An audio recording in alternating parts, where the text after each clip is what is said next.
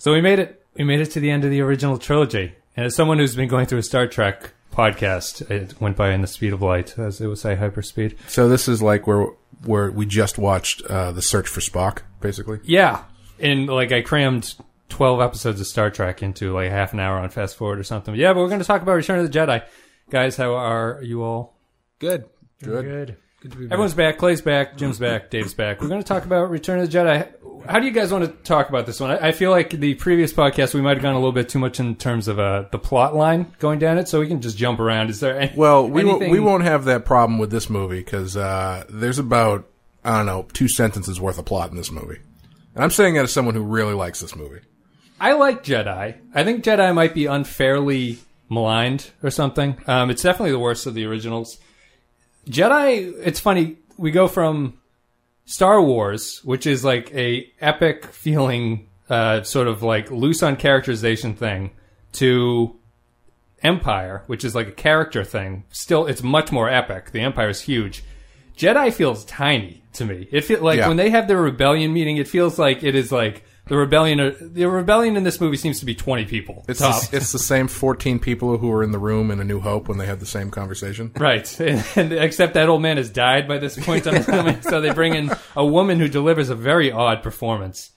Um, so yeah, what are what are general thoughts about uh, about Jedi? People like it. People I'd put it as the second best. I'd put it above New Hope in terms of rewatchability. I like I like uh, Return of the Jedi better than New Hope. Yeah, I, I was wondering if I wanted to do that. Jim, would you or Upon this rewatch, actually, Return of the Jedi was the movie of the three that we watched that let me down a little bit. Yeah. I was I kind of held it in a higher place in my mind, and there was some stretches that I was like, you know, this is fine. This is still cool space action flick, but it just wasn't as uh, powerful as as I expected it was going to be. Yeah. Uh, well, I was just going to say, I. It occurred to me as I was watching it this time that this is the movie that I watched the most as a kid.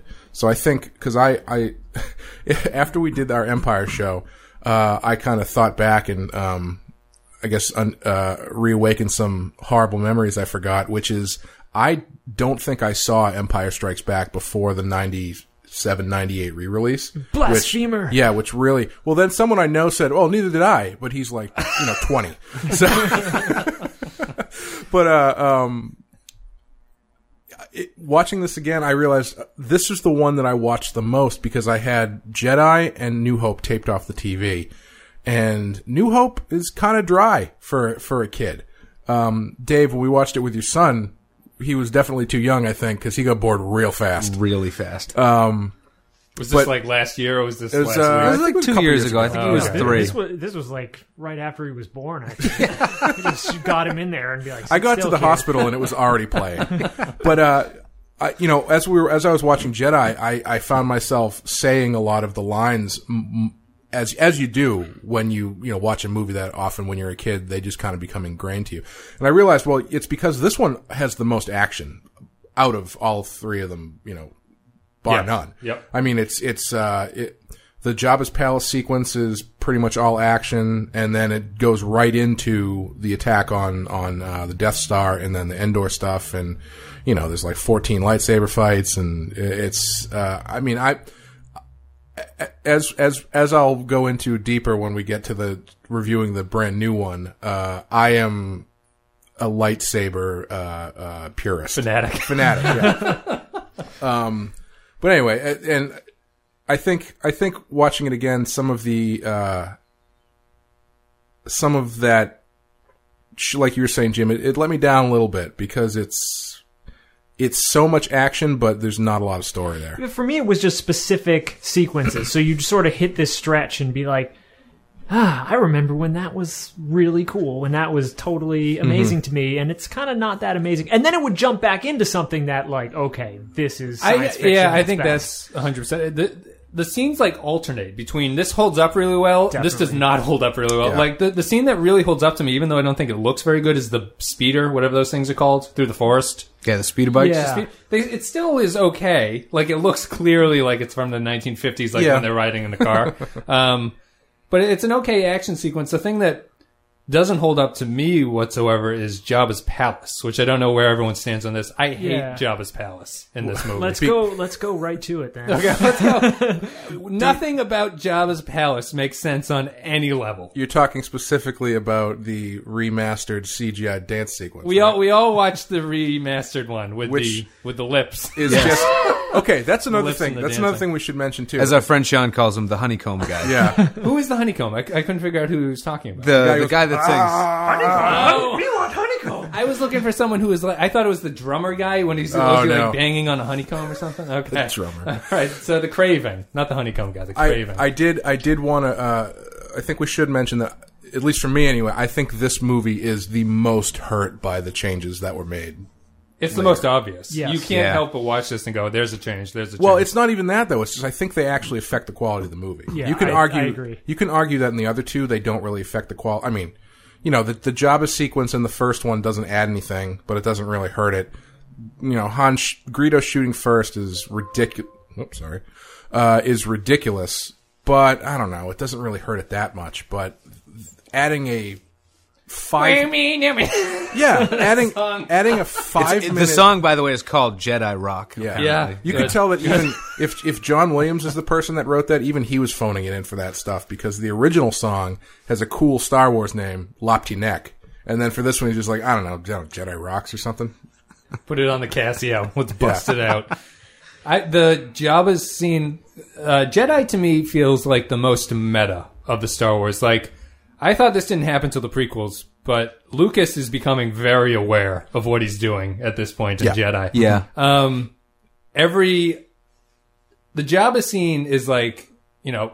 I, I don't come to this on my own conclusion, but it's like it's purely a merchandising thing. What he's done here, he has every alien has like a close up for no particular reason. You're like, look at this thing, look at this guy, look at this pig monster that's going to be in Legend of Zelda, and then you. So outside of that, what the fuck is the plot to get Han out of here? How does this work? Why does Luke give his lightsaber to R2D2 and then send them in to, to get tortured, basically? He sends them into a droid torture ring. And then he just comes in later, and he could have walked in with his lightsaber and killed everybody. N- n- so this this movie, um, all of the successes that the heroes have are based entirely on luck in everything that happens in this movie. Which, to be fair, that is the standard for most action Yeah. movies, most Yeah, movies. I mean, look at Lord of the Rings. I mean, That was the speeder bike in the background.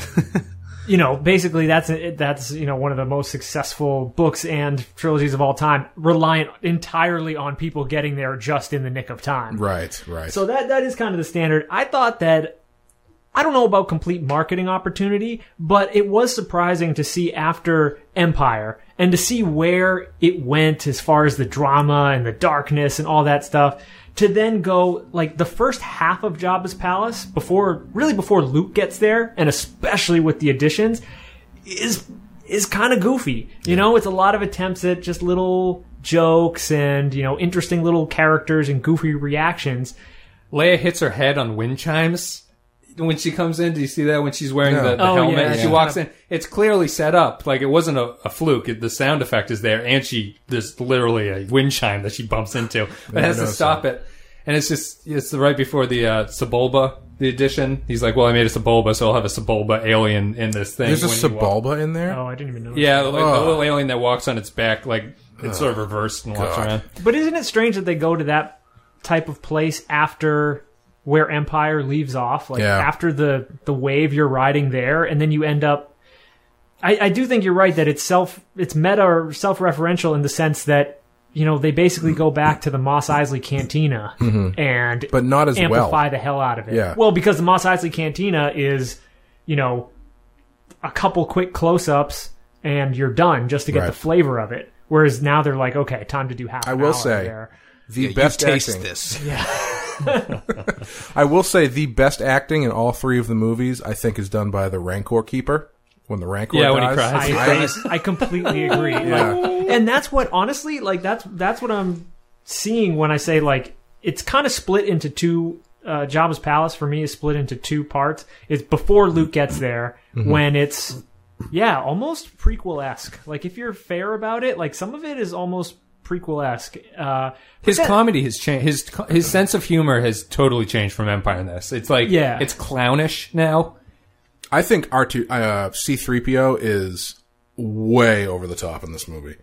Like Oh. his, his his yeah his he's gone he's basically he's turned into like a fifties sci-fi character who like everything that happens is like oh you know Yeah, and R 2s kind of toned down. R two R two is the funniest one I thought in. Like you interpret everything through three PO, but Right. R two is kind of funny in the original, and this one Yeah. is is just sort of all business. I'd be fine with Jabba's palace if Luke came in and just the the quick change about Luke. Luke uh, Hamill is a little bit miscast at this point. I I don't I don't know I think he I think he's fine in Empire, but Jedi is when it's like it starts to. I'd be fine with Jabba's palace if he walked in and solved everything immediately. I'd be like, that would really show like evolution. Like, how much time has passed between the end of Empire No and idea. this movie? no idea Is this a long time? He seems much better it's, at being a it's Jedi. anywhere Really from like say. six months to like two years I think I don't know I have no idea it's weird because Lando and them are supposedly on their way straight there. Yeah. Right. So it should be like 15 minutes, but it's obviously not because Luke's gotten better, new lightsaber. Yeah, he's yeah he's got a new. Light. I, I would just I'd be happy with Jabba's palace if he had a lightsaber and he solved the thing. Then, like he was like, I've come in to sol- to fix this instead of falling in the pit, even though three PO warns him about it, um, and then having the big creature try to awkwardly not fall down the pit behind him. Um, but I, I think that would have been a good way to like this is development. Luke is now a Jedi, like he can mm-hmm. handle things. Vader's still better than him, so it's going to be a fight. But he can handle idiots like Jabba and the Twi'leks and all that stuff. Instead, you have him. He fights the Rancor, which is a weird scene that is kind of boring. Like, in a, but it I I like the Rancor. yeah I I'm- think it I'm still very- works Watch watch the Rancor scene with a kid, which I have done recently, and it's actually really scary. When the Rancor picks up the pig monster's a Gamorrean guard. When he picks up the Gamorrean guard, the thing's like squealing, mm. Yes. and then he bites it, and you they they put a sound effect in of like the crunch noise. It's actually I watched it with my son the first time we watched it. He bit into the Gamorrean guard, and my son instantly goes, "I don't want to watch this anymore." It was like it was scary. I just his Luke's like acting a badass Jedi, right? He's hand waving at people. He walks in. He's like, "I'm going to talk to Jabba now." He falls. in he the pit. chokes people with the Yeah. force. Yes, he's choking the people. first with- thing he does is he kills the Gamorrean I think No, he doesn't kill him. He He don't know. chokes two of them. did give him a little push.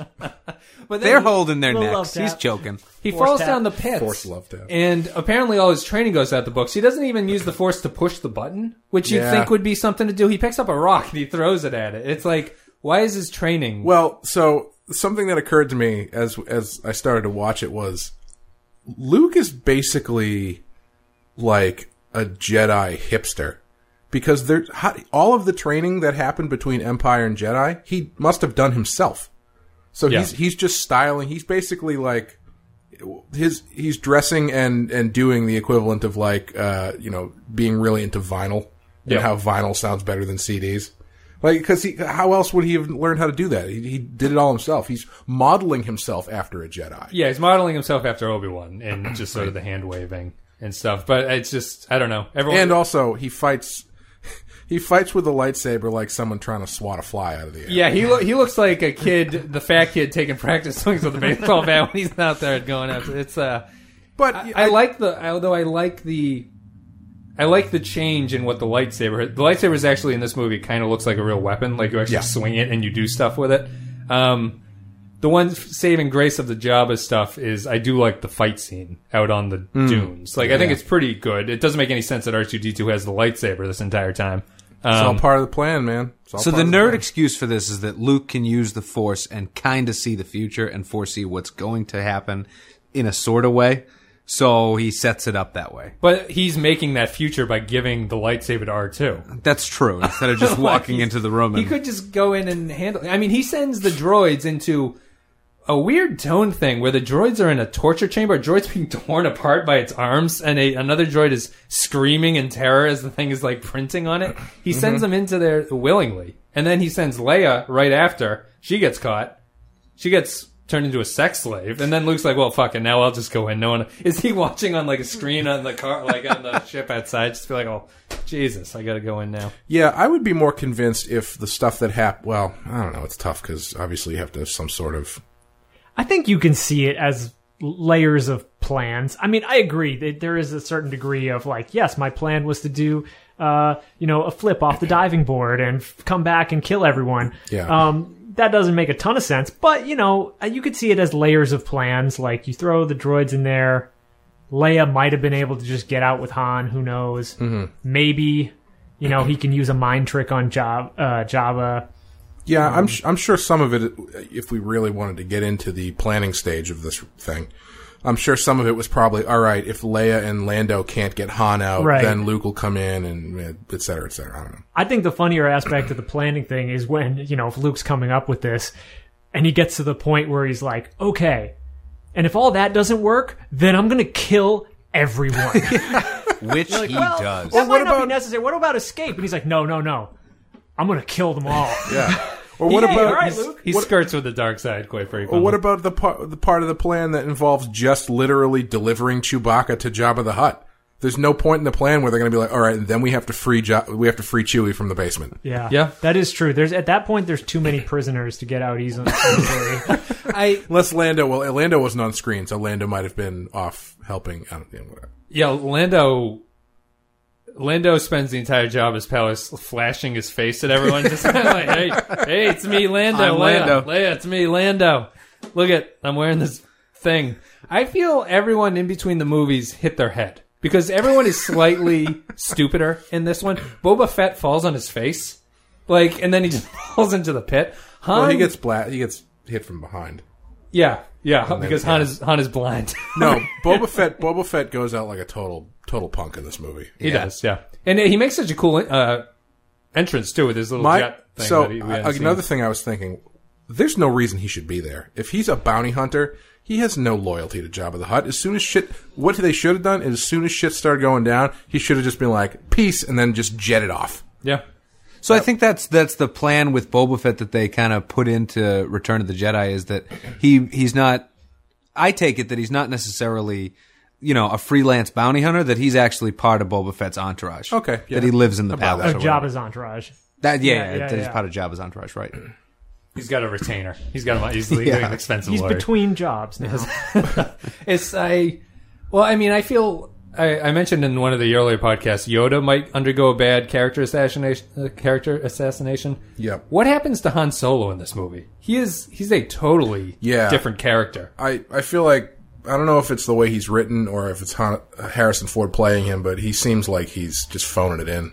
I mean, he has been frozen in carbonite for somewhere between six months and I don't know, eight years. I think that his uh, Harrison Harrison Ford's performance when he wakes up from the carbonite on to when they massacre everybody in Jabba's entourage, I think it's really Yes. really good. I do. agree. I do I think really it's like excellent. that. Yeah. I think he's very a He's funny too. Yeah. just a softer version of Han Solo. But you're right. Like by the end, he does through the rest of the movie, he's just a out and out good guy. Like he loses Yeah. some of the complexity in the second half. He's he's kind of clownish the entire time. Like when he when he can't see Chewie's hugging him, you know, and that that kind of works with their relationship that you've seen. But then it's like just the Boba Fett. Like where's Boba Fett? He's blind, spinning around, and he, he clownishly kills Boba Fett. And I then- like that. I like I like the a little higher. And All then, I can see a lot better.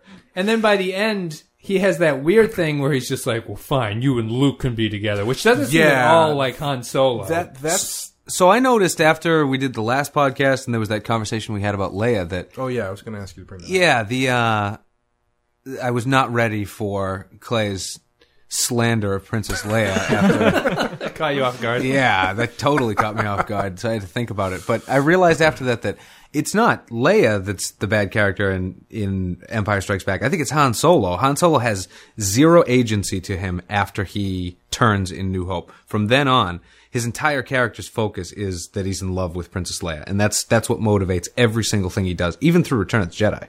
Yeah.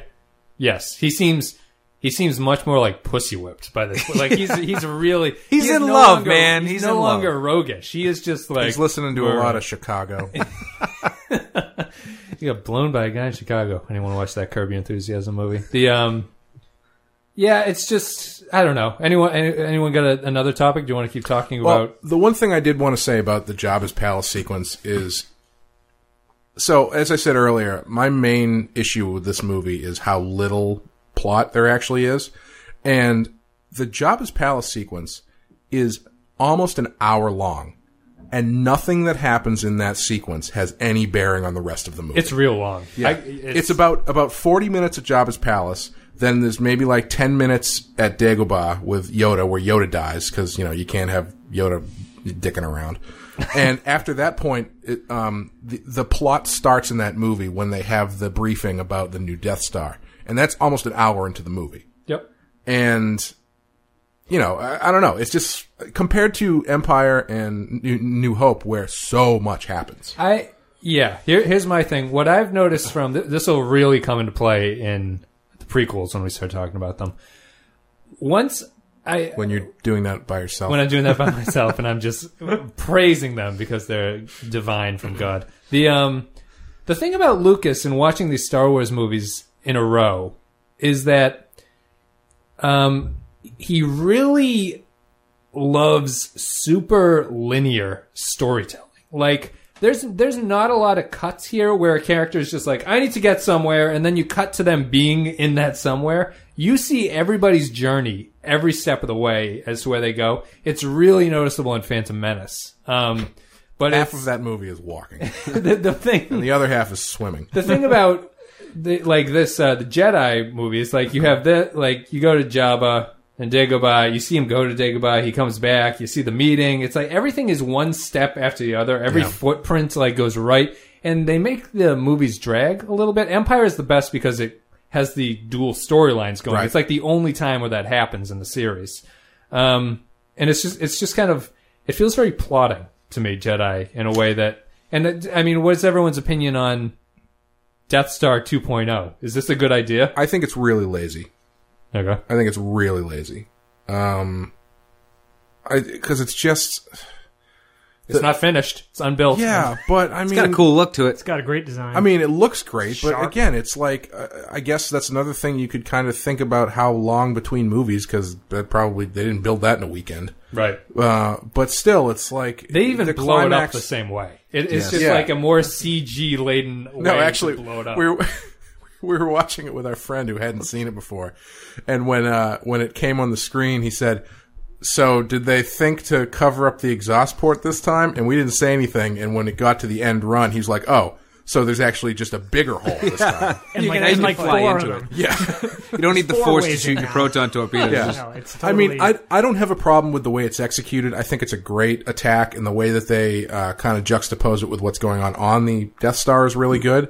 But as far as story goes, it's like all right. So you you spend it takes you an hour to get into the actual plot of this movie, and then when you get there, it's oh yeah, we have to go blow up the Death Star again. It's like Oh, the, the uh, yeah, just a quick point. You, I didn't realize I saw a YouTube video. The second Death Star is many, many, many, many times bigger than the first Death Star. Is it really? I yeah, never th- noticed. you never get that impression from. They must say its size or something, but it's yeah, it's supposed to be much bigger. there's still only six Tie Fighters in it though. and, and how big is Endor, the moon, if the, the what was previously called a moon is tiny and orbits it? Endor must be the biggest goddamn moon in the galaxy at this point, right? Maybe. Endor, Endor's a moon. Isn't Endor it? is a moon, the, Right. the sanctuary moon. What is it a moon of? an even bigger, even bigger planet. Is it the moon of Endor? Because they say the sanctuary moon, and then they say the Oh. forest moon of Endor. Oh, Yeah. I, I thought they were describing Endor. So wait a as- minute. they could be. Wait, I, hold on I guess a it second. could go either hold way. on one second. Are have has everybody been wrong for the past thirty years? Is the forest planet not actually Endor? Is No. These, they say forest 'cause moon forest of moon of Endor. So I think yeah, we're getting into that tr- tricky use of of right. Is this, is this a possessive of or is this the other of? Because I think it's like we never see the planet that Endor or the moon of Endor is circling. I, I think it's the forest moon of Endor, is in the forest moon called Endor. okay, I think it probably. we'll is. More with that. We archaic- don't. We don't need to More upset the- archaic the use cards. of of. The horse died, but the I really want to correct someone next time they say Endor. And, ah, yeah, yeah, it's the moon of Endor. Uh, you'll notice you never actually see Endor, but uh, it's, uh, what the fuck was I talking about? Eh, The the Death Star. I, I mean, I think, I think it's shockingly lazy. That like you Yeah. come in halfway and you're just like, really, we're gonna do it again. We're just gonna go all the way through this again. Except this time, you kill two birds with one stone because the Emperor, for some reason, decides that he wants to be there. Um, which we learned through Mon Mothma's pep talk, which is, I mean, what a terrible leader. What kind of a speech is that? She ends it with like, by the way, guys, there were a lot of people that got killed learning this information. Many Bothans. F- FYI, FYI. Have you heard of the Bothans? Well, they're they're all dead now, all of them. well, uh, where, where do you where do we want to go? I from- wanted to say on what on what Clay was saying because I think this is important going into the prequels of you know you you feel like this movie doesn't have uh, as much plot or the plot is really simplified and for me what it is is it's a transition between like the first two have this type of plot that I feel really does move along. Like everything builds on what came before. It's usually a character has a character component and some MacGuffin component. When you Yep. get the plans, the hero needs to get off the planet, needs to do this, this, and that. Each step is moving towards that. But in Jedi, we start moving towards these more enclosed uh, sequences that don't reach into the one before and after.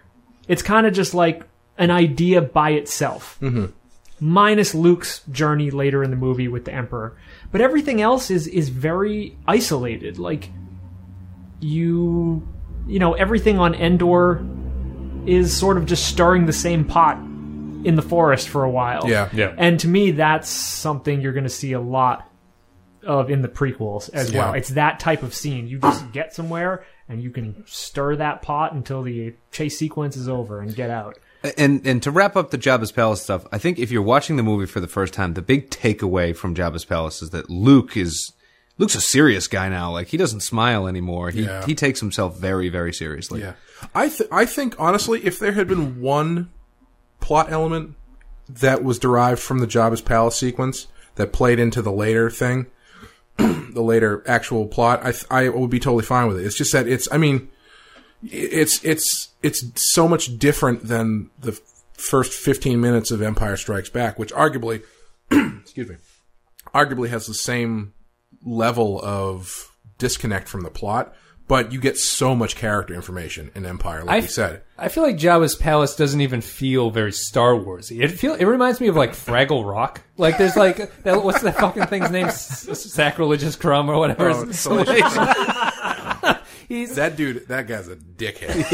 Yeah. the only thing. The only enjoyment I got out of him is when he tears out 3PO's eye just for whatever reason. But it's like Rewatching it, I actually loved Salacious Grumpy. Like he laughs too loud at everything that oh, happens. yeah. Like I love him. He's great, but I wish somebody like force pushed him into a wall.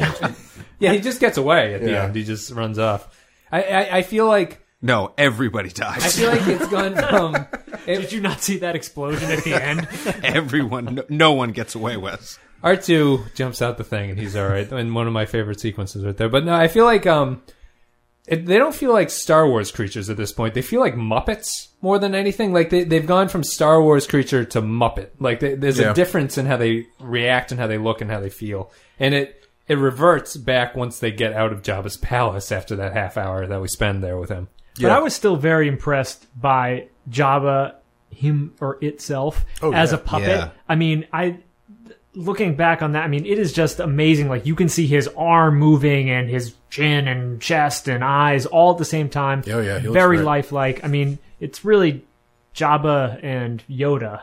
This viewing was the first time just I ever amazing. noticed Jabba smoking a bong the first time you see Yeah, him. Yeah, he's got like a little hookah down uh, down at his with like with like a frog in and it. and they give him like the high eyes when he first wakes up when the droids walk in. But you don't question for a second that this is a real thing.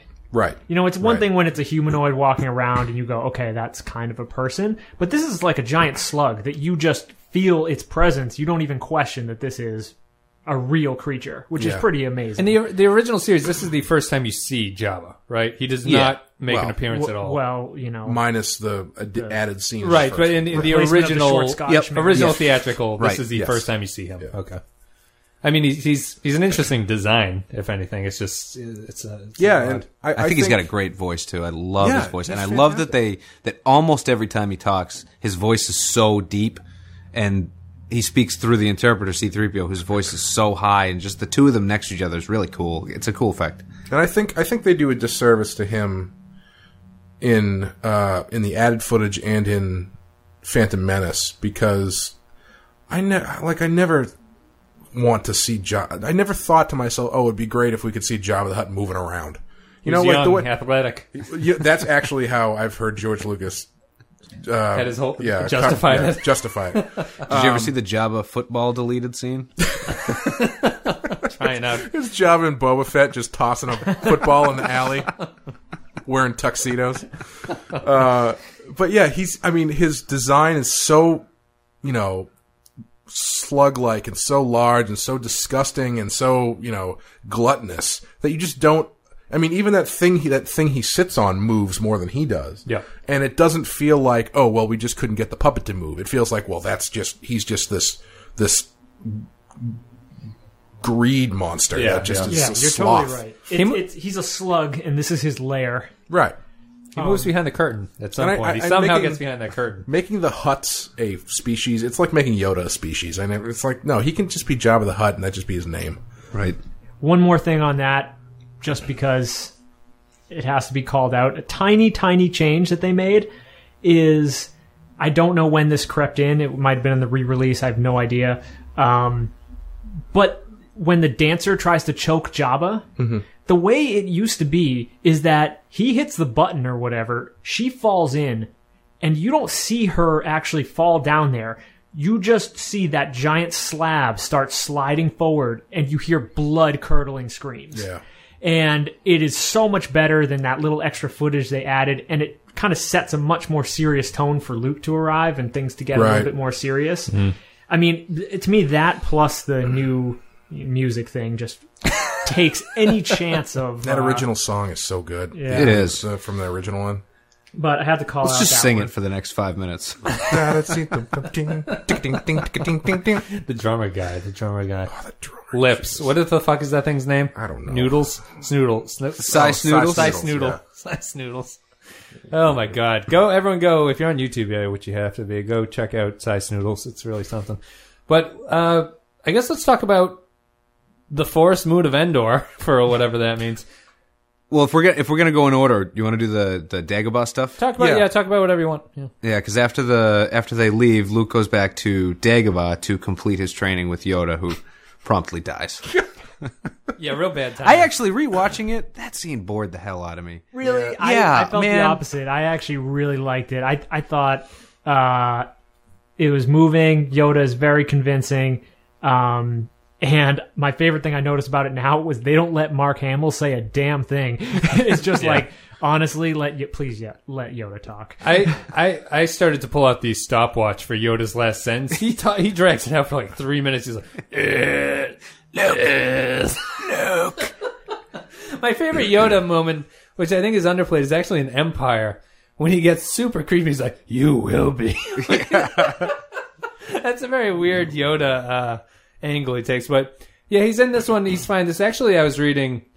Lucas didn't want to put him in Return of the Jedi, and all the other producers were like, "You have to see Yoda die. Like this just has to happen." Yeah, I. What bothers me about that whole scene is you get the really, really painful uh, from a certain point of view speech by Obi Wan, which is like such a cop That's out. the first time. It's the first time he's mentioned it. This is Lucas's new. He's this. He's like, this is what the story's about. It's about perspective. He saw it at that moment. Is like, I'm going to make more movies about perspective. further uh, uh, furthering the idea that Obi Wan is a manipulative dickhead yeah. because that's a total dick move. You're like, no, I mean, I didn't not tell you the truth. Just left uh, live through omission or whatever. yeah, that thing. is. that You should have read between the lines when I said he killed your father. did you not see me air quote? I, um, no, that seems weird. I, I mean, I, I like it to an extent, but I, I do feel like it's. I think this another thing this movie has a problem with is too many characters. There's too many. Uh, um, like I like the addition of Palpatine, but that's another character you have to devote time to. I think a lot of the neutering of the characters that were so good in Empire is a result of having other characters that need to, need more time. I don't need like. I don't know how Lando made the cut. Like, I don't. I don't need Lando in this movie. Yeah, Lando could have been like, "Hey guys, I'm helped you save Han. Now I'm gonna go peace out," and that would be the end of it. I, yeah. I, although, although uh, Lando's co-pilot in the Millennium Falcon is my favorite. Yeah, deformed. Mario or whatever. He's uh, Mario with like a cleft lip or sorry something for everyone with cleft lips, but uh, it's uh or cleft palate. The um, yeah, I didn't need Lan- like I would think that Han should serve that role. Leia can be on the planet, and Han does the you know leading the fights in the galaxy. Yeah, I don't know. I well, Is that because we've separated the characters so much at this point that we kind of need them to be Yeah, with you each have other? so many strands that yeah, and unless you want each of them like by themselves leading a bunch of extras around. I actually, well, I was actually thinking when I watched this, I was like thinking about how you know the press loves talking to the actors and everything about like, oh, what was it like working with them? They really don't work with each other that much. They don't share that many scenes with mm. each other, and it's like they probably, you know, they're obviously hanging out at the shooting, but it's like they aren't.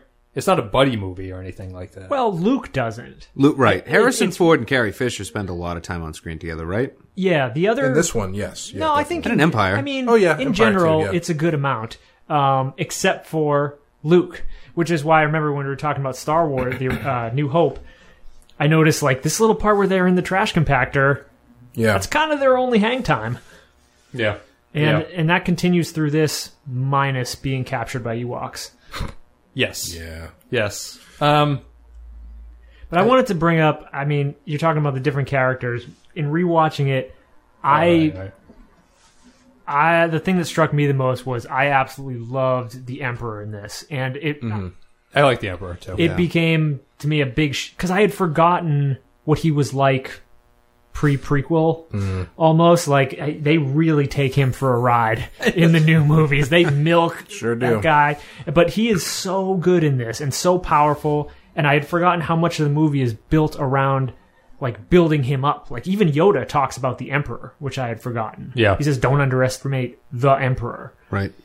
He's um, I like his. I, I think it's. I even like their. It's very reminiscent of it, but I like the sets of the Emperor's throne room or whatever Oh, they probably so call good. it. That I think it's even better than the freezing place. Um, I just like the design of it a little bit more. I don't know. It's it, it's a very personal. They're on thing. par. They're very similar to each other. They're circular Yeah, rooms. they are. They're they are definitely similar. But I just do like the idea of his chair. He just sits and looks out the window. What I what actually stuck out to me about the throne room this viewing was there are those circular like blue computer that you can't get into. everywhere. There's so many of them. Like when is that room filled with guys just no, typing how, how away? do you get in? You have to crawl under the computer to get into. I think the he's got a staff of like 200 coders or something. That's when you have the temps in; they have to sit there, make copies. Well, he's got that sweet throne that, that has like it looks like it has a really good reading light above it, and it's probably really hard to get into. He's he- and he's got yeah. He must have scoliosis. He's got terrible posture. He's just very lean. Also, and another around. thing, another reason why Palpatine is so good, or another piece of evidence to show how good he is, that dude was thirty nine, Yeah, and I don't, I I just assumed he was one hundred and thirty. yeah, Yeah. He was. Yeah, he's the only like him as an actor is older in the prequels. It's like the one you know like Yeah. he aged into it. And if you're imagining seeing this for the first time, like you don't even see his face in any meaningful way until um, until Luke gets there. Yeah, Yeah. Um, there is a little bit um, you see him with Vader, but it's very pulled back, and you know he's very uh, ominous, dark figure. You have no idea what he's up to or what he's going to do. Well, it, it ties into the the Han got completely neutered. Vader, in company with the Emperor, is completely neutered as well. He, he's Uh, I don't want to talk about Vader just yet. I, I'll continue to talk about the Emperor, but it's the um. I like the Emperor, basically all the way up until his his plan doesn't really make a lot of sense to me. Like it kind of fits now that th- we've all accepted that this is like the way that the Jedi Order works.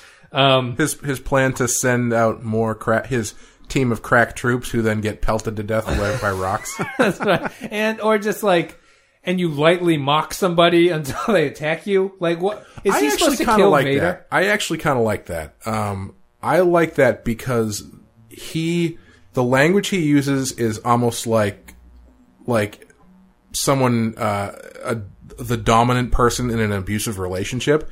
Because he starts talking to Luke as though Luke has already succumbed to him. So Yeah. he starts saying like, uh, you know, uh, you are already mine, or you know, you don't need to do that because you're, you know, it, the language he uses is, is very condescending to Luke, and it's it's it's it's a really. I always liked it as a way of uh, chipping away at his his willpower. Your father was a real bitch too. I got his balls in my robe over here. yeah, yeah, I mean it's It, is his what's the Emperor's end game here for Luke to kill Vader? Is that ever said in this movie? Yeah. Vader says it at some point. No, uh, the Emperor says it to Luke, doesn't he? He says, "Strike him down and take his place at my side." Yes. I think Okay. the Emperor gives both options. He even invites him to kill himself, the Emperor, to, for Luke to kill the Emperor. Right. Strike me down. Right. Well, I, I don't think he ever expected that to happen, though. I No, think, I'm not saying he does, but he. He's offered the idea it. is someone needs to get Yeah, struck I, down. I assumed. I assumed it Someone's was. gonna die. I assumed it was. Uh, Luke kills Vader. Luke turns to the dark side. Palpatine wins. Vader kills Luke. Luke's dead. Vader's still there. Palpatine wins. So I figured. I, I, always assumed it was a no lose scenario for him. He didn't count on getting tossed I agree. down I think that a shaft. No, no, No. no. no. Well, let's uh before we get into the ending because I do like the ending to Jedi. I think it might be pretty good. I do want to uh let's talk about. I like the Ewoks. Am I, I like alone? the Ewoks too. The Ewoks get slandered so unfairly. I think they do too. I have one problem with the Ewoks, but I want to hear what other people think. Here's my big thing about the Ewoks.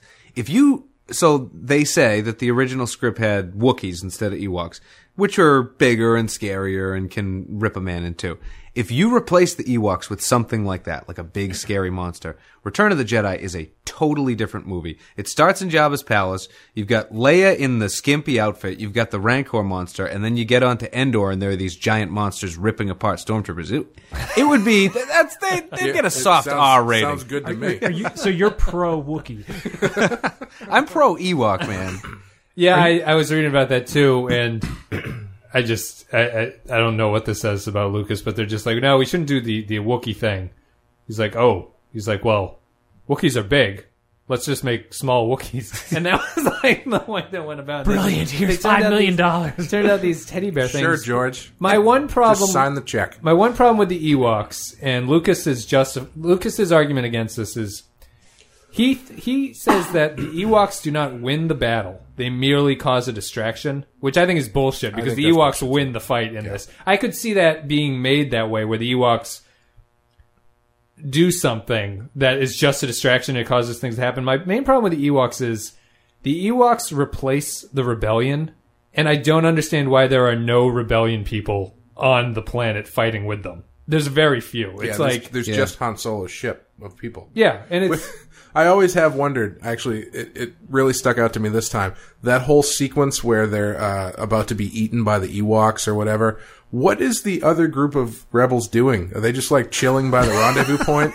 like he's just like looking back. at their watches, being like, "He said it was to meet here at like ten minutes ago. We've been here for four hours." they've been polishing. They've been uh, working on their droidicas.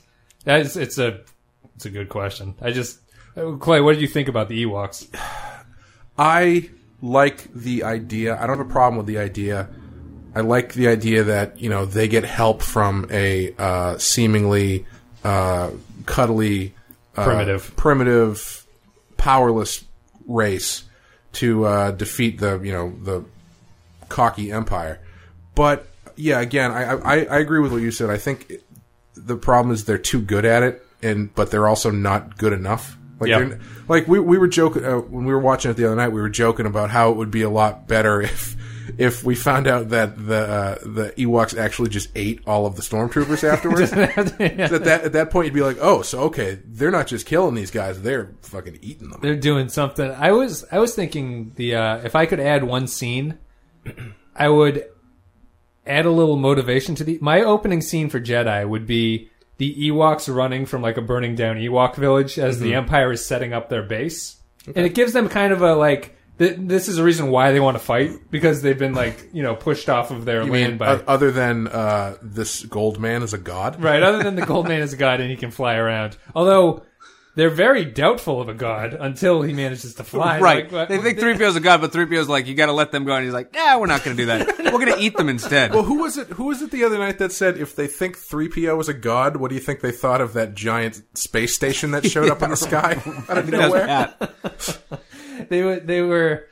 yeah it's it's sad i just i would have given the ewoks some reason to fight back against the empire instead of the, they just like these people um, but i don't have a problem with the ewoks i don't think they ruin anything and i No. i guess they're They're adorable as all hell. So it's like- especially the baby one. Yeah, the baby one's so cute. the one the one thing that I, I do, you know, I, I, I have you guys heard the the, the criticism of uh, the fe- the climax of Jedi that the only reason the rebellion wins is because Han Solo steps on a twig. yes, That I think I created that criticism in the seventh grade myself. It's possible. That was me Very first. possible. Um, but yeah, I kind of, you know, it's the, I kind of agree with that a little bit because if they hadn't met the Ewoks, then the the Emperor would have. He knew that they were coming, so they would have gotten taken out by the. I mean, if if it's if it's what you're saying, uh, Wes, that the original intention was that the Ewoks just provide distraction, all right, but clearly they're They did win a- the they did a war. lot of work. Right. Yeah, they they they do everything. They they learn to fly. They can paraglide. They smash a lot of. They created a lot of uh, armaments too in a very short window that I didn't really understand. They Yeah. they really armed themselves to the teeth.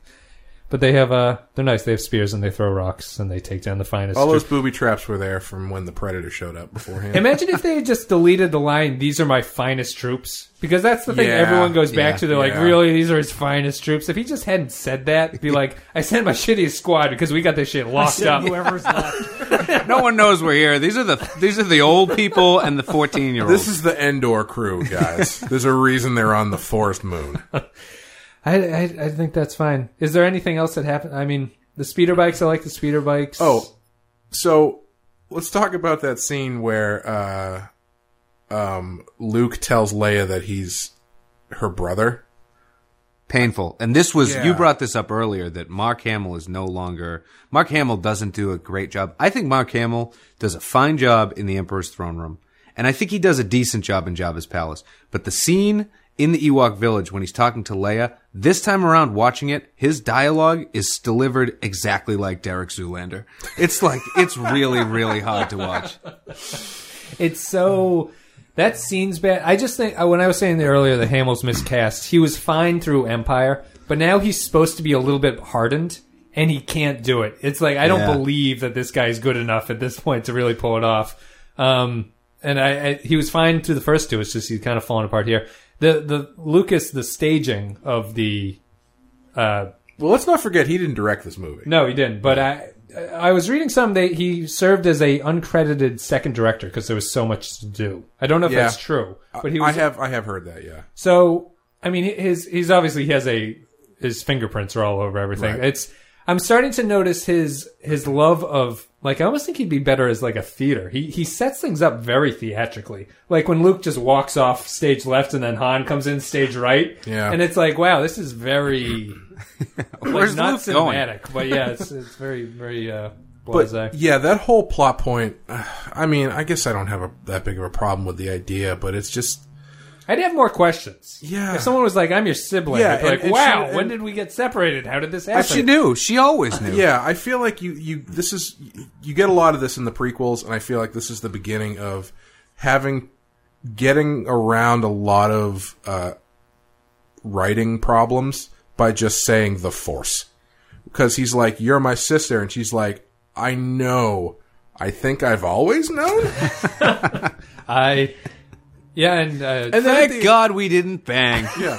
Or how about at the end? Uh, oh, that was the other thing. How these characters who are who are introduced to these family elements that they've previously had no knowledge of take to them immediately. Like Yeah, yeah. What, by the beginning of Return of the Jedi, he's basically calling Darth Vader dad. yeah, Like he's just like, "Oh, my father's going to be there." He's like, "What? Who? What?" it's a big step. And then at the end, when when Han comes out and he's like, "So, so you're gonna run off with Luke?" He's like, "No, silly, he's my brother." I, Duh. like, you like fucking moron! Where have you been? it's just I don't know. And Solo's just- reaction is great because he's Yes. like there. Oh, I know what that means.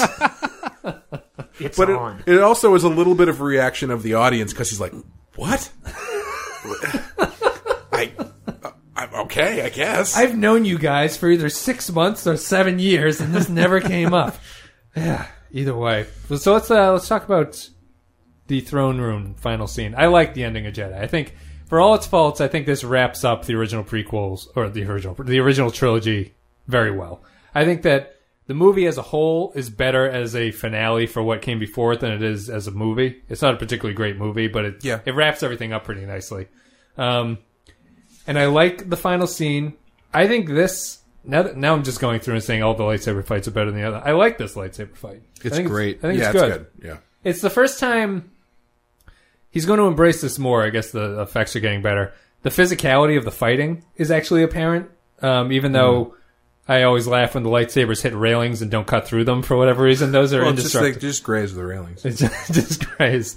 And I, I think I they like- use cheap railings in the Emperor's throne room, yeah, dude. well, it's, it's made out of the red guys' uh, helmets or whatever. Yeah. And I like the. I think that this is the best space battle out of all the movies. It feels. I still like the New Hope one. My is the I, I think That's it's your the best. favorite, yeah. But this, you, so we brought this up with Empire Strikes Back that the scale is so much bigger and that it's actually a war that's happening on the ground, but you never really see it in space. This time, you see like Yeah. you see a real big battle. Yeah, I think I think that's when when I really look at Jedi and I say, "Oh, there's not really much plot there," and the this, the Death Star thing is lazy. I believe that, but the fact that they this time juxtapose it against the stuff in the throne room, I think makes it work really well. Yes. Does it have to be a Death Star? Probably not, but that juxtaposition, I think, is is effective. Yeah, yeah. I, I I- like the. He doesn't do it a lot, and it's noticeable when he does it. Like other movies, always are going to have scenes playing off against each other. He doesn't do that a lot, and this it's very effective here. Uh, in Phantom Menace, he's like, "Well, fuck it, double it." He does four different scenes that are going on at the end, as opposed to it.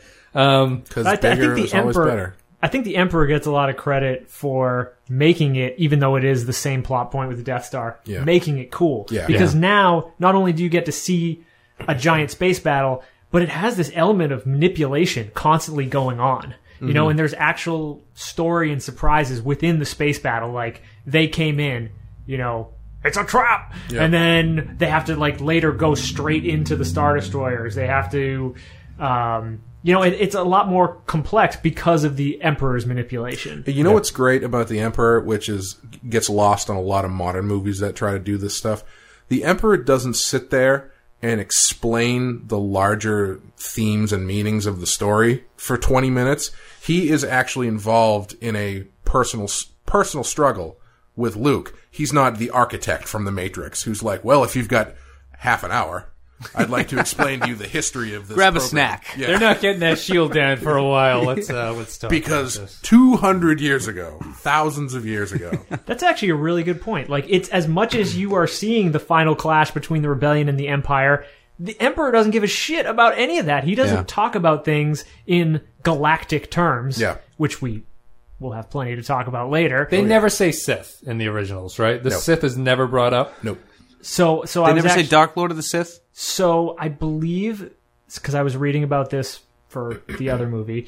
Uh, I think Vader is somewhere credited as Lord of the Sith, maybe in the opening title or, or at the end. man, or yes, that is right. It's in one of the crawls. But I that's think, the yeah. only time that it's Sith. Which brings me to I don't know if we want to hit this now, but the whole there can be only two. Yeah, we'll talk about that later. Yeah, let's say let's save that. They Yeah. mentioned that in Phantom Menace. Well, just because yes. it does play in heavily to the end of this one. Yes. Can we hit on Well, Vader that- now? that's Are what we I- ready well, to talk that's- about Vader?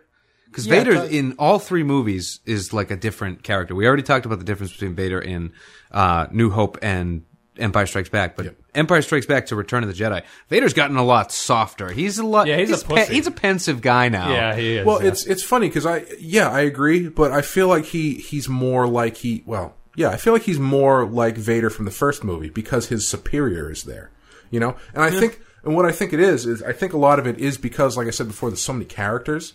So the way that Han Solo gets neutered a little bit because there's so many other things going on. Darth Vader gets neutered a little bit too because you have to spend time with with Palpatine, who is a bigger threat than he is. But he's also got you know, I mean, the the family stuff. I, I've never really understood exactly where he falls on the family thing. You know, like at the end of Empire, when he's like, "We could rule together as father and son. I'm your father." Like in the third one, he's like, you know, "Hey, kid." So I you know, almost he, I, he does get a lot. I had softer. thought about that, and I thought that because he, it seems like in Empire Strikes Back, he offers Luke like a chance to rule the galaxy as father and son, meaning like without the Emperor, meaning like some sort of coup or putsch. And in Return of the Jedi, he it's almost like he can't let it happen. That's that's the way I take it. Yeah. Is that he it, maybe he wants to do that, but when Luke takes a swing at the Emperor, he throws his lightsaber up, and the Emperor knows I- that that's coming. It's it's really tough to talk about just because we know everything that how they've justified what the Sith do, like what their sort of logic and what they're doing is. Let's It's- pretend that we don't. That's the problem. Like, pretend watching this scene that you don't know the rules of two, you don't know all the Sith stuff. It's kind of hazy what's going on. You know what I mean? Like the the like Vader offering to rule Luke. The Emperor seems okay with dying, which is a strange thing. Like that doesn't make a lot of sense. Well, like I said, I don't think I don't think the rules of two thing apply to it at all. I just think it's. I mean, in Empire, he says you want to. We could rule together as father and son, like you said, Dave, implying that they would take the Emperor out, not because there can be only two. right, but- but like Jim was saying, the Emperor seems content with dying. In this. I don't. again, I I never don't took think- it that way. No, no, no. I, I don't think the Emperor is content with dying. He's not going to let that happen. It's more that was one possible way to get Luke to. Um, it's like, and we can go to that too. Is like the way the dark side apparently works, which is cool. Is that there's this critical threshold that you just have to take your emotions and whatnot over that threshold, and then you're stuck. You're Yeah. almost a, a prisoner of it. So I think the Emperor doesn't want to die, but he wants something to happen that's going to take Luke over that threshold. Yeah, I think I think he's if I wouldn't say he's content. I think the thing is the way that he's approaching the situation is he doesn't he the one thing he doesn't count on is Vader turning on him to save Luke. yep. And that's the every other way that plays out, Palpatine wins or the dark side wins in some form. Even if Palpatine is if Luke kills Palpatine, Luke goes to the dark side. And then yeah, it's Vader and Luke, but then the dark side still wins. But he doesn't count on Vader turning back. Right. yeah, I I agree. I agree with that. It's it's really tough to. I can't separate them at this point of what their logic is from what they. Is it fair to say that Luke's the only one in the movies who thinks that Darth Vader can be turned? Because Yeah, Obi Wan has Obi Wan calls him dead, Anakin Skywalker dead, and Yoda has some line I forget the quote, but he says basically once you start down the path of the dark side, there's no turning back. So, yeah, Yeah, I think so. I think definitely, and that's why. I mean, I actually think I I love Vader in this movie, and I think this is his most complex movie um, because in the others, as we talked about, he has one thing in the first movie, another thing in the second movie, but in this one, he is different scene to scene. And yeah, he appears a little bit neutered and helpless in front of the Emperor, but like that's even a cool contrast with the first scene when he gets off the shuttle and he's clearly still the biggest guy in town Yeah. because the emperor hasn't got there yet and then when he's alone so when he's alone with you know that guy he's one character not one character but one version, of the character and then when he's alone with luke he's another complex blend of all the things that we've seen before and i think in each scene vader is a little bit different which is to me that's what makes a complex character Yeah, I just always found it interesting because in, in Empire, he's all about you don't know the power of the dark side. I can teach you the power of the dark side. But in in Jedi, he's just so. Yeah, I mean, it's too late for me, man. but You know, i think he he doesn't have that pull. He's he's never like Luke.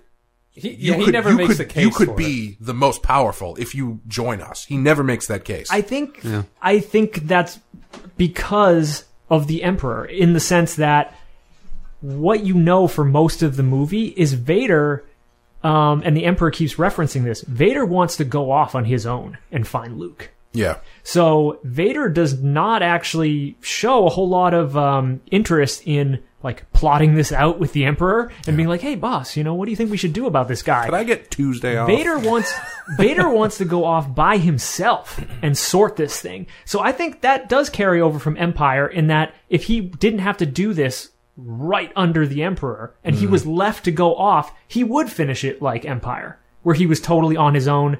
The Emperor, you know, hmm. wasn't supervising. Hmm. And he probably would, you know, say, "Okay, come on, let's get this dark side turning over with so we can go rule the galaxy, etc., etc." Yeah, hmm. yeah, yeah. He never really has. He never really expresses um, that he has the option to not turn Luke over. You know, like, and I think I think that kind of goes with what you're saying. Is like, yeah, he is under Palpatine's thumb, where I mean, I guess technically you could make some argument that you know he could have once that scene where they meet for the first time, he could have been like, "All right, we're going, we're you're coming with me, we're getting out of here." But he's so he is so much under Palpatine's thumb that he would he could never do that. Yeah, I mean, there's a line where he's like, uh, I forget the exact line, but the Emperor, one, one of them basically implies like, you want to go keep looking for Luke, don't yeah, you? yeah. And that only gets interrupted by the Emperor being like, nah, he'll come to you. I've got it. Yeah. You know, I'm watching this thing. Yeah. He's foreseen it all. Yeah, his his powers also kind of go in and out depending on the situation. Like he can't sense Luke is there for some reason. He has that line. He's like, "Strange, I have not seen this" or whatever. But then he seems to know everything else that's going on. Oh, the Emperor, you mean? The Emperor, yeah, Yeah. sorry, yeah, the Emperor. So is uh, I, yeah, he's. Do you feel he's the appropriate level of powerful in this? Emperor or Emperor, Emperor, Emperor? Sorry. Yeah. Yeah. Yeah. Okay. He's uh, I mean, most of his power seems to be coming from the fore. I've foreseen everything. Right. Yeah, he's kind of. I mean, he's basically like Dark Side Yoda to an extent because Yes. Yoda Yoda has the same basic power set except for the lightning. Yep. Um, I think the balance of power in the end is great and Yeah. amazing, and you know I, I love the ending to this movie. The one thing that is a little hazy to me is okay. So Vader's down. Vader's down. Luke realizes what he's done. That's my favorite moment in this. Actually, it is a subtlety that Star Wars has never do, uh, does. Is when he cuts off Vader's hand and the wires are coming out, and he looks at his own robot hand and he's like, Yeah. "What have I become?" And he doesn't actually say it. You're just Right. supposed to be smart enough as an audience to Interesting, realize that you're the interesting. same. He doesn't say it yet. Wait till it's Interesting, uh, re-released on the next format. interesting piece of uh, subtle storytelling there. He also has the high ground in that shot. Ooh, Oh, great point. Well, that'll come back. That's how he won. Yep. All comes together. No, but so we're so we're in that moment, and the Emperor, you know, becomes clear to Luke what has happened. The Emperor has this advantage, and he closes the lightsaber. So, like, what's the plan there? I mean, can he really not kill the Emperor in any way and not turn to the dark side? I mean, he killed he killed yeah. everybody else in this movie. There's like a Yeah. huge body count going on. I The- I don't know. It's dark- an interesting thing. Like, can he? There's no way that he can kill the Emperor I guess without Yeah. turning.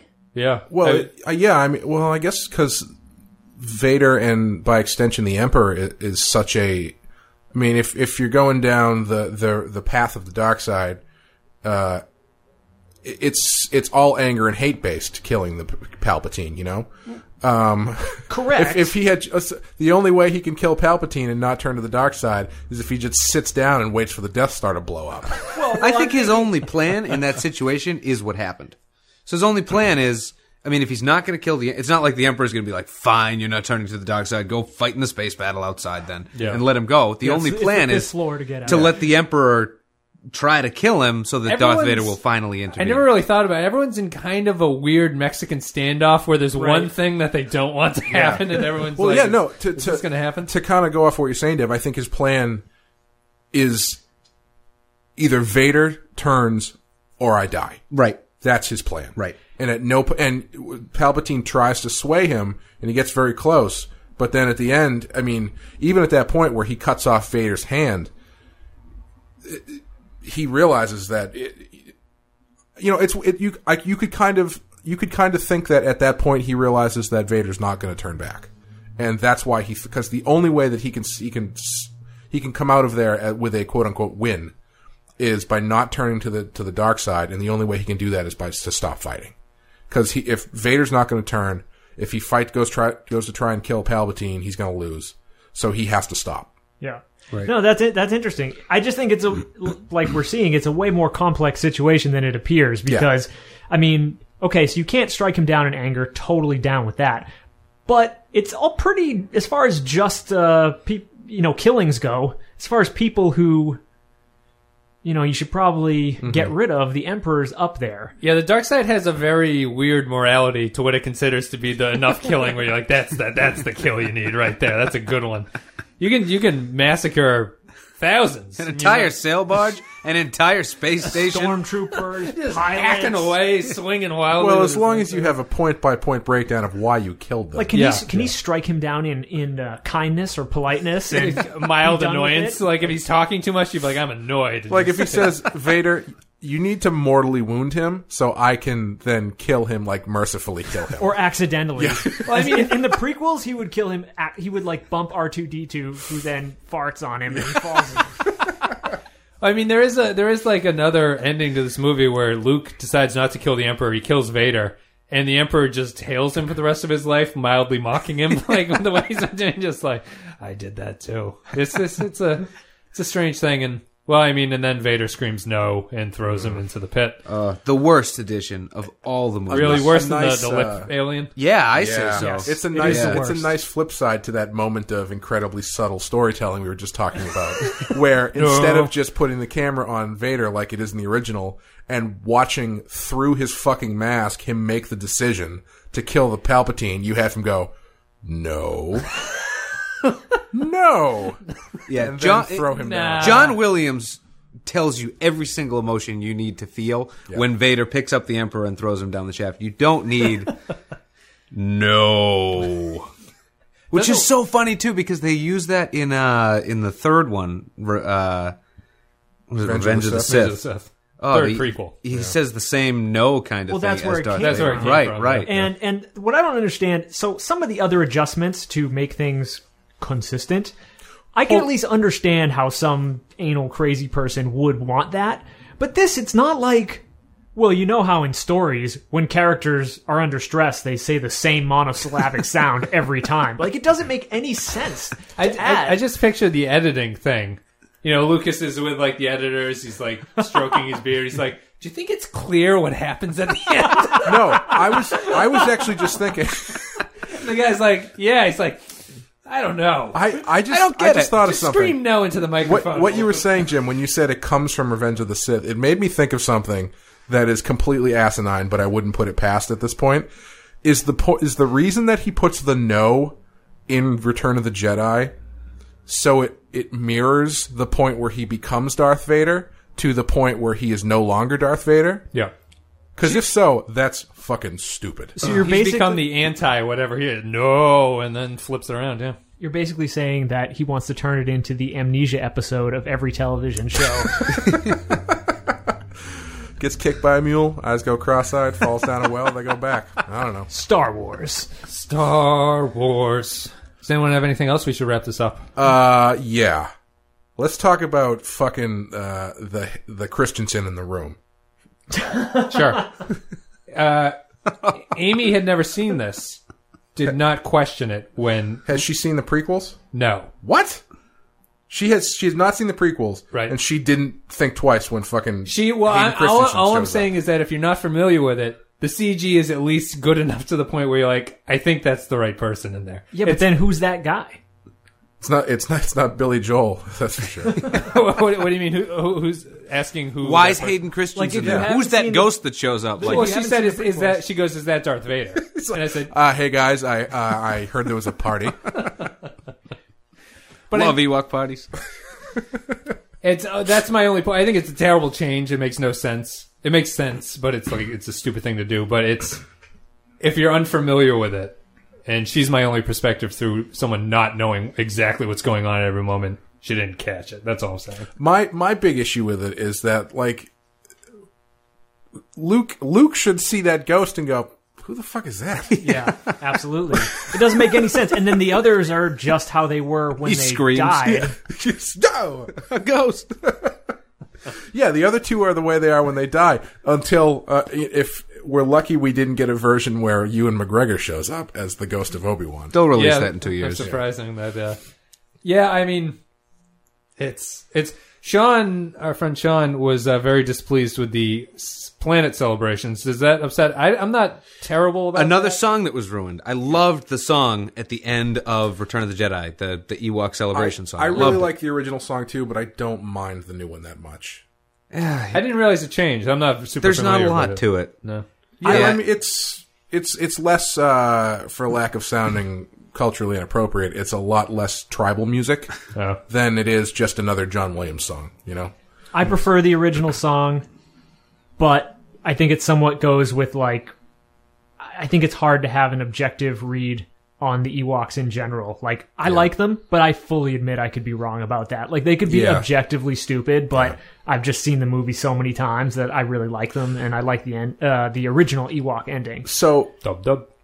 w- since Amy hasn't seen the prequels, did she question at all those various ex- exterior shots of not? She did Endor? not. They, she did not notice them at all. Okay, I don't know. Maybe maybe those of us who care about this stuff just overthink it too Well, much. I mean, I but- look I'll at it and say go, oh, there's Naboo, oh, there's Coruscant. You Yep. know, but it's like if you don't know them, I think the problem is there's too many and they're all the same, just a crowd of people dancing. Yeah, and, and, it's I was like, actually like, thinking, when did the email show up that the Death right, Star blew up? and we haven't seen that much resistance in the previous movies. Right, you know, that's it's the like, thing. You never, you never get the sense that everyone is just under the yoke of this empire. yeah, and then all of a sudden everyone's celebrating. It's like it doesn't really make sense. yeah. It so I think adding that stuff, as much as you could argue it makes sense, it, it it's it's a problem that I kind of feel uh, uh, in horror movies.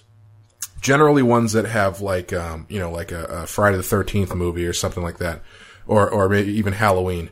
There's there's a certain point where you can't expand the story outside a certain point without more questions being asked Yeah. that don't need to be answered. Yep. So like if you're in if you're in Friday the 13th and you're at Camp Crystal Lake, X, Y, and Z is happening. You don't you don't really question it because you're inside a certain uh, boundaries of an environment. As soon as somebody calls the cops, you enter the rest of the world, and you have to address that stuff. and I feel like adding that stuff to the end of Return of the Jedi busts through those boundaries because it's no longer this rebel force versus this empire. It's now, oh, well, we got planets here, and well, what are the politics of these planets? Right, well, we'll yeah, fi- yeah. you'll Right. find out in 15 years. Right.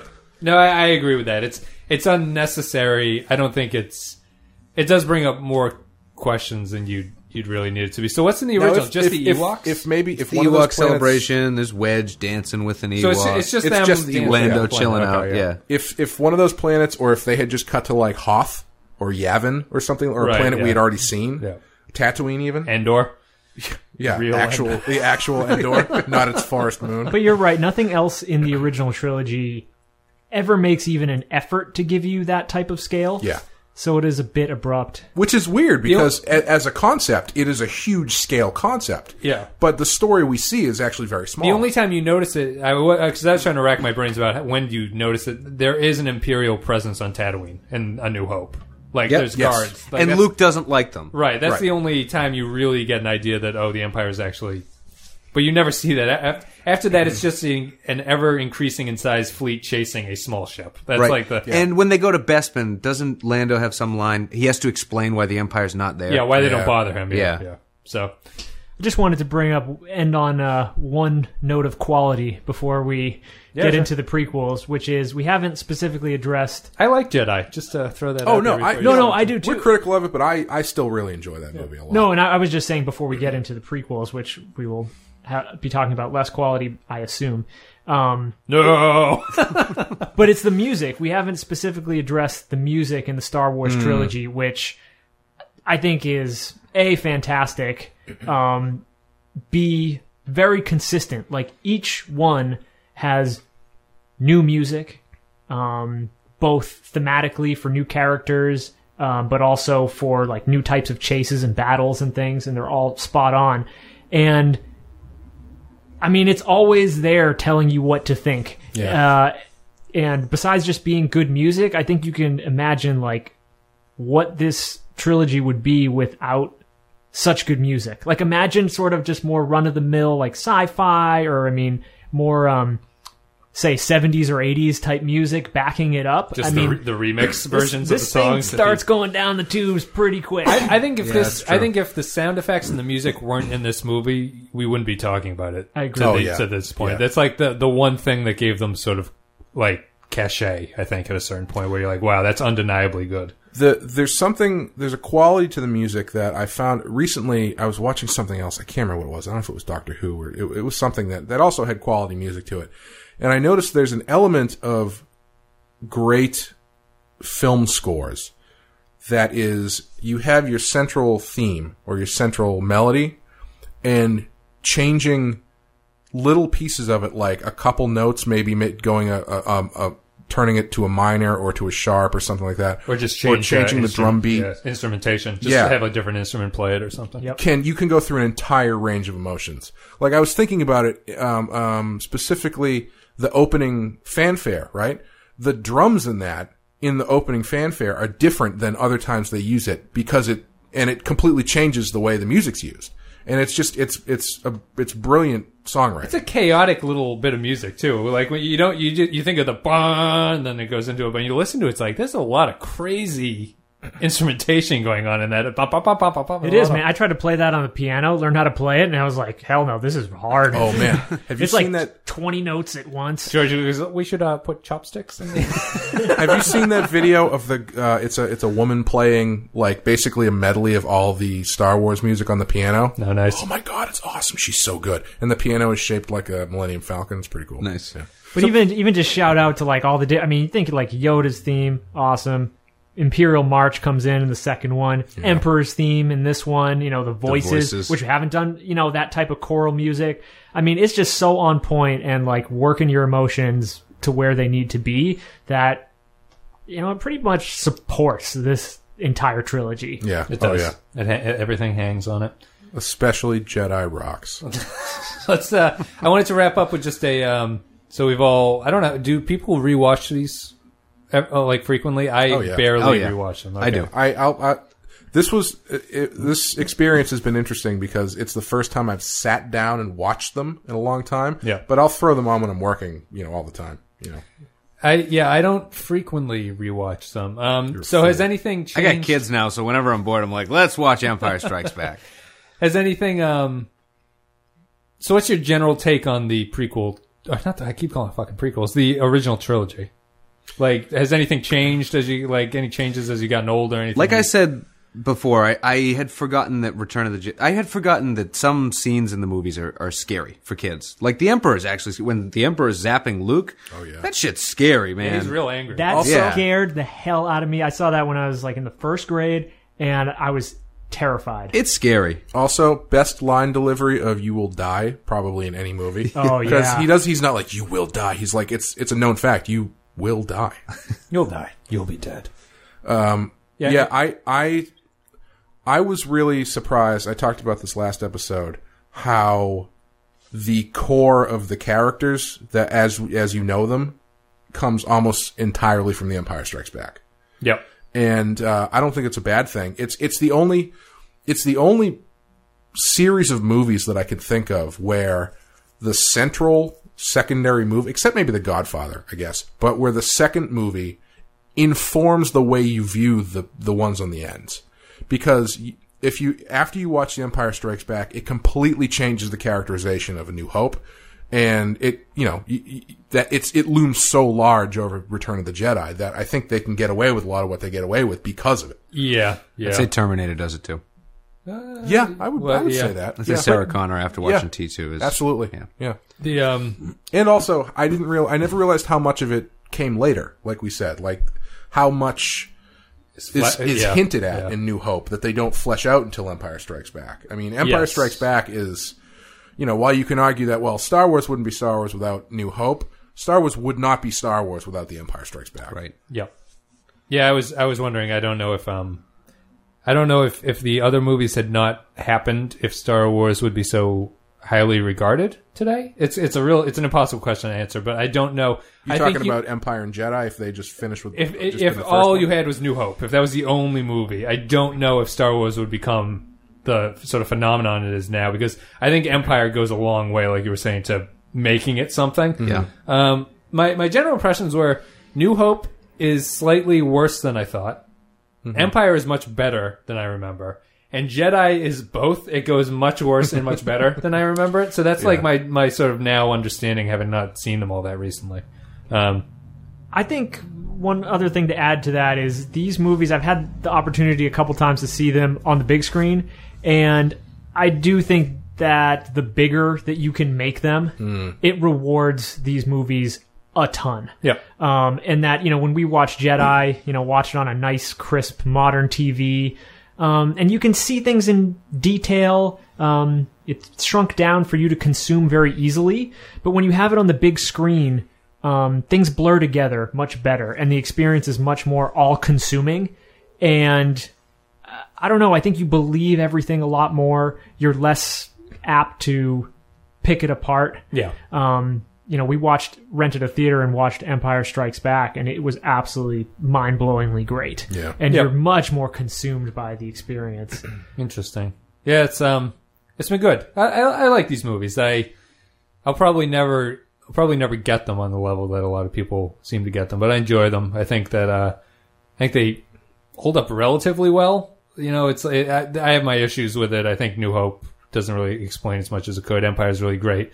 Jedi is a better ending than it is a movie. You know, if it's and you can understand why everyone was saying when they're younger they watch Jedi the most. It's definitely the most kid friendly Yeah. of the Oh, yeah. movies. Like it's it's got a lot going for it. Which honestly, I know people, you know, say that's a as as a negative, but I, I, mean, I can't really, I can't really give it negative marks for that because if that's what gets you into it to the point where you're going to watch the other two, then then it's fine. yeah, go for it. And those Great. third movies, the now it goes huge, like now it goes to the whole universe. Those movies are really hard to do. Yeah, they oh, yeah. usually suck. They are. I do wish the scope of the Empire had been a little bit bigger in Jedi. I, I think. I wish. I just wish that it wasn't a Death Star. The rebellion made it to Coruscant or wherever the Emperor holds up when he's not flying around to the Death Star. And the scope is small. I mean, it's big in space, but when at the end of the movie, when Han Solo tricks them and they're like, "Send out three squads," and like eight guys come. I was. I was hiding behind Got the you door, now. asshole.